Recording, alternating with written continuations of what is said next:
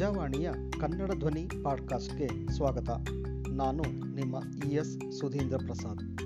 Kannada Dhwani podcast ಇಂದಿನ ಪ್ರಸಾರದಲ್ಲಿ ರಾಜ್ಯಸಭೆ ಚುನಾವಣೆ ಹಿನ್ನೆಲೆಯಲ್ಲಿ ಪ್ರಜಾವಾಣಿ ಹಿರಿಯ ವರದಿಗಾರ ವೈಗ ಜಗದೀಶ್ ಅವರು ಕಟ್ಟಿಕೊಟ್ಟಿರುವ ರಾಜ್ಯ ರಾಜಕೀಯದ ಕುರಿತಾದ ವಿಶ್ಲೇಷಣೆಯನ್ನು ನಿಮ್ಮ ಮುಂದಿಡುತ್ತಿದ್ದೇನೆ. ರಾಜ್ಯಸಭೆ ಚುನಾವಣೆ ಕುಟುಂಬ ರಾಜಕಾರಣದ ಸುತ್ತ ಕೈದಳ ಗಿರಕಿ. ಬೆಂಗಳೂರು. ರಾಜ್ಯಸಭೆ ಚುನಾವಣೆ ವೇಳೆ ಬಲಾಢ್ಯರು ಕುಟುಂಬ ರಾಜಕಾರಣಕ್ಕೆ ಜೋತು ಬೀಳುವ ಚಾಳಿಗೆ ವಿದಾಯ ಹಾಡಿದ ಬಿಜೆಪಿಯ ನಡೆ ಕಾಂಗ್ರೆಸ್ ಹಾಗೂ ಜೆಡಿಎಸ್ನಲ್ಲಿ ಹೊಸದೊಂದು ಚರ್ಚೆಗೆ ವೇದಿಕೆ ಕಲ್ಪಿಸಿದೆ. ಕಾಂಗ್ರೆಸ್, ಜೆಡಿಎಸ್ಗೆ ದಕ್ಕಿದ ತಲಾ ಒಂದು ಸ್ಥಾನವನ್ನು ಆಯಾ ಪಕ್ಷಗಳ ಅತ್ಯಂತ ಹಿರಿಯಕರಿಗೆ ಹಾಗೂ ರಾಜಕೀಯವಾಗಿ ಪ್ರಭಾವಿಯಾಗಿರುವ ಕುಟುಂಬಗಳಿಗೆ ಎರಡೂ ಪಕ್ಷಗಳು ದಾರೆ ಎರೆದಿರುವುದು ಈ ಜಿಜ್ಞಾಸೆಗೆ ಕಾರಣವಾಗಿದೆ.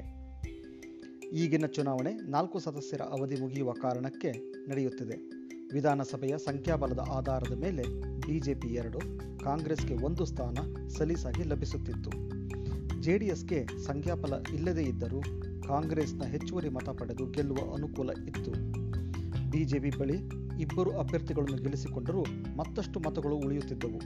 ಆದರೆ ಎಚ್ ಡಿ ದೇವೇಗೌಡರು ಸ್ಪರ್ಧಿಸುವ ಸ್ಪರ್ಧಿಸುವುದಾದರೆ ಮೂರನೇ ಅಭ್ಯರ್ಥಿಯನ್ನು ಕಳಕ್ಕೆ ಇಳಿಸಿ ಮತ್ತೆ ಅವರನ್ನು ಸೋಲಿಸಬಾರದು ಎಂಬ ಉದ್ದೇಶದಿಂದ ಬಿಜೆಪಿ ಮತ್ತೊಬ್ಬ ಅಭ್ಯರ್ಥಿಯನ್ನು ಸ್ಪರ್ಧೆಗೆ ದೂಡುವ ಹೊಸಬರಿಗೆ ಹೋಗಲಿಲ್ಲ. ದೇವೇಗೌಡರು ಸ್ಪರ್ಧೆಗೆ ಆಸಕ್ತಿ ತೋರದೇ ಇದ್ದರೆ ಕಾಂಗ್ರೆಸ್ನ ಹೆಚ್ಚುವರಿ ಮತ ಹಾಗೂ ಜೆಡಿಎಸ್ನ ಕೆಲವು ಮತಗಳನ್ನು ಒಡೆದು ಮತ್ತೊಬ್ಬ ಅಭ್ಯರ್ಥಿಯನ್ನು ಗೆಲ್ಲಿಸಿಕೊಳ್ಳುವ ರಾಜಕಾರಣಕ್ಕೆ ಬಿಜೆಪಿ ಮುಂದಾಗುತ್ತಿತ್ತು. ಗೌಡರ ರಂಗಪ್ರವೇಶದಿಂದಾಗಿ ಈಗ ಮತದಾನ ನಡೆಯದೆ ಅವಿರೋಧ ಆಯ್ಕೆಯಾಗುವ ಸಾಧ್ಯತೆಯೇ ಹೆಚ್ಚಾಗಿದೆ. ಬಿಜೆಪಿಯಲ್ಲಿ ಈ ಬಾರಿ ಕೂಡ ಪ್ರಭಾವಿಗಳು ಹಾಗೂ ಕುಟುಂಬಸ್ಥರಿಗೆ ಟಿಕೆಟ್ ನೀಡಬೇಕೆಂಬ ಬೇಡಿಕೆ ಇತ್ತು. ಉಮೇಶ್ ಕತ್ತಿ ತಮ್ಮ ಸೋದರ ರಮೇಶ್ ಕತ್ತಿಗೆ ಟಿಕೆಟ್ ಬೇಕು ಎಂದು ಹಠ ಹಿಡಿದಿದ್ದರು. ಉದ್ಯಮಿ ಪ್ರಕಾಶ್ ಶೆಟ್ಟಿ, ಶಿಕ್ಷಣ ಕ್ಷೇತ್ರದ ಪ್ರಭಾಕರ ಕೋರೆ ಕೂಡ ಪೈಪೋಟಿ ನೀಡಿದ್ದರು. ತೇಜಸ್ವಿನಿ ಅನಂತಕುಮಾರ್ ಅವರಿಗೆ ಟಿಕೆಟ್ ಕೊಡಬೇಕು ಎಂಬ ಆಗ್ರಹವೂ ಇತ್ತು. ಆದರೆ ಅದ್ಯಾವುದನ್ನು ಬಿಜೆಪಿ ಲೆಕ್ಕಿಸಲಿಲ್ಲ. ಕಾಂಗ್ರೆಸ್ನಿಂದ ಮಲ್ಲಿಕಾರ್ಜುನ ಖರ್ಗೆ ಹಾಗೂ ಜೆಡಿಎಸ್ನಿಂದ ಎಚ್ ಡಿ ದೇವೇಗೌಡರು ಕಣಕ್ಕೆ ಇಳಿದಿ ಇಳಿಯಲಿದ್ದಾರೆ. ಎಂಬ ಮಾಹಿತಿ ಹೊರಬೀಳುತ್ತಿದ್ದಂತೆ ಎರಡೂ ಪಕ್ಷಗಳಲ್ಲಿ ಅಸಮಾಧಾನದ ಹೊಗೆ ಶುರುವಾಗಿತ್ತು. ಬಿಜೆಪಿಯು ಸಾಮಾನ್ಯ ಕಾರ್ಯಕರ್ತರಿಗೆ ಟಿಕೆಟ್ ನೀಡಿದ ಬಳಿಕ ಖರ್ಗೆ ಹಾಗೂ ಗೌಡರು ಅಭ್ಯರ್ಥಿಯಾದ ಬಗ್ಗೆ ಅತೃಪ್ತಿಯ ಕಿಡಿ ಎದ್ದಿದೆ. ಆದರೆ ಇಬ್ಬರೂ ಹಿರಿಯ ನಾಯಕರಾಗಿರುವುದರಿಂದಾಗಿ ಯಾರೊಬ್ಬರಿಗೂ ಬಹಿರಂಗವಾಗಿ ಸೊಲ್ಲತ್ತುವ ಧೈರ್ಯ ಮಾಡುತ್ತಿಲ್ಲ ಎಂದು ಆ ಪಕ್ಷಗಳ ಎರಡನೇ ಹಂತದ ನಾಯಕರೇ ಹೇಳುತ್ತಿದ್ದಾರೆ. ದೇವೇಗೌಡರ ಮಕ್ಕಳಾದ H D Revanna, H D Kumaraswamy ಹಾಗೂ ಸೊಸೆ ಅನಿತಾ ಕುಮಾರಸ್ವಾಮಿ ಶಾಸಕರು. ಮೊಮ್ಮಗ ಪ್ರಜ್ವಲ ರೇವಣ್ಣ ಸಂಸದ, ಮತ್ತೊಬ್ಬ ಸೊಸೆ ಭವಾನಿ ರೇವಣ್ಣ ಜಿಲ್ಲಾ ಪಂಚಾಯಿತಿ ಸದಸ್ಯೆ.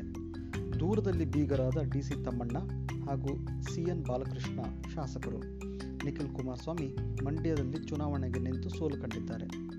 ಲೋಕಸಭೆ ಅಧಿವೇಶನದಲ್ಲಿ ಎರಡು ನಿಮಿಷ ಸಮಯ ಕೊಡುತ್ತಾರೆ. ದೇಶದ ಬಗ್ಗೆ, ರೈತನ ಬಗ್ಗೆ ಮಾತನಾಡಲು ಮಾಜಿ ಪ್ರಧಾನಿಯಾದ ನನಗೆ ಸ್ವಲ್ಪ ಜಾಸ್ತಿ ಸಮಯ ಕೊಡಿ ಎಂದು ಸ್ಪೀಕರ್ ಕೇಳುವುದಿಲ್ಲ ಆ ಸೌಭಾಗ್ಯಕ್ಕೆ ಏತಕ್ಕಾಗಿ ಲೋಕಸಭೆಗೆ ಹೋಗಲಿ ಎಂದು ಗೌಡರು ಸಂಸದರಾಗಿದ್ದಾಗ ಹೇಳುತ್ತಿದ್ದುದು ಉಂಟು. ದೇವೇಗೌಡರು ಸೋಲು ಗೆಲುವುಗಳೆಲ್ಲವನ್ನೂ ಅರ್ಗಿಸಿಕೊಂಡು ಸುದೀರ್ಘ ವರ್ಷ ರಾಜಕಾರಣ ಮಾಡಿದವರು. ಅವರು ಈಗ ಎಂಬತ್ತೇಳು ವರ್ಷ ಪೂರೈಸಿದ್ದಾರೆ. ಈ ಹೊತ್ತಿನಲ್ಲಿ ರಾಜ್ಯಸಭೆಗೆ ಹೋಗಿ ಮಾಡುವುದೇನು ಎಂಬ ಪ್ರಶ್ನೆ ಆ ಪಕ್ಷದಲ್ಲಿ ಮುನ್ನೆಲೆಗೆ ಬಂದಿದೆ. ಅದರ ಬದಲು ಪಕ್ಷಕ್ಕಾಗಿ ಅನೇಕ ವರ್ಷ ದುಡಿದವರಿಗೆ ಅವಕಾಶ ನೀಡಿದ್ದರೆ ಸಂಘಟನೆಗೆ ಅನುಕೂಲವಾಗುತ್ತಿತ್ತು.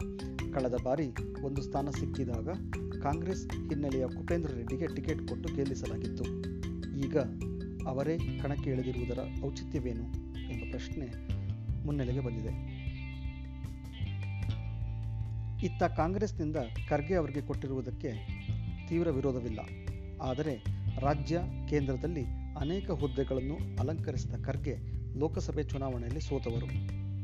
ಅವರ ಪುತ್ರ ಪ್ರಿಯಾಂಕ್ ಖರ್ಗೆ ಶಾಸಕ ಸಚಿವರೂ ಆಗಿದ್ದವರು.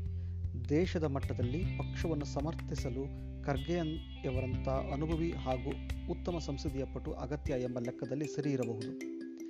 ದಲಿತರಿಗೆ ಪ್ರಾತಿನಿಧ್ಯ ಕೊಡಬೇಕೆಂದಾದಲ್ಲಿ ಎಡಗೈ ಸಮುದಾಯಕ್ಕೆ ಇಲ್ಲಿವರೆಗೂ ಹೆಚ್ಚಿನ ಪ್ರಾತಿನಿಧ್ಯ ಪಕ್ಷದಲ್ಲಿ ಸಿಕ್ಕಿಲ್ಲ.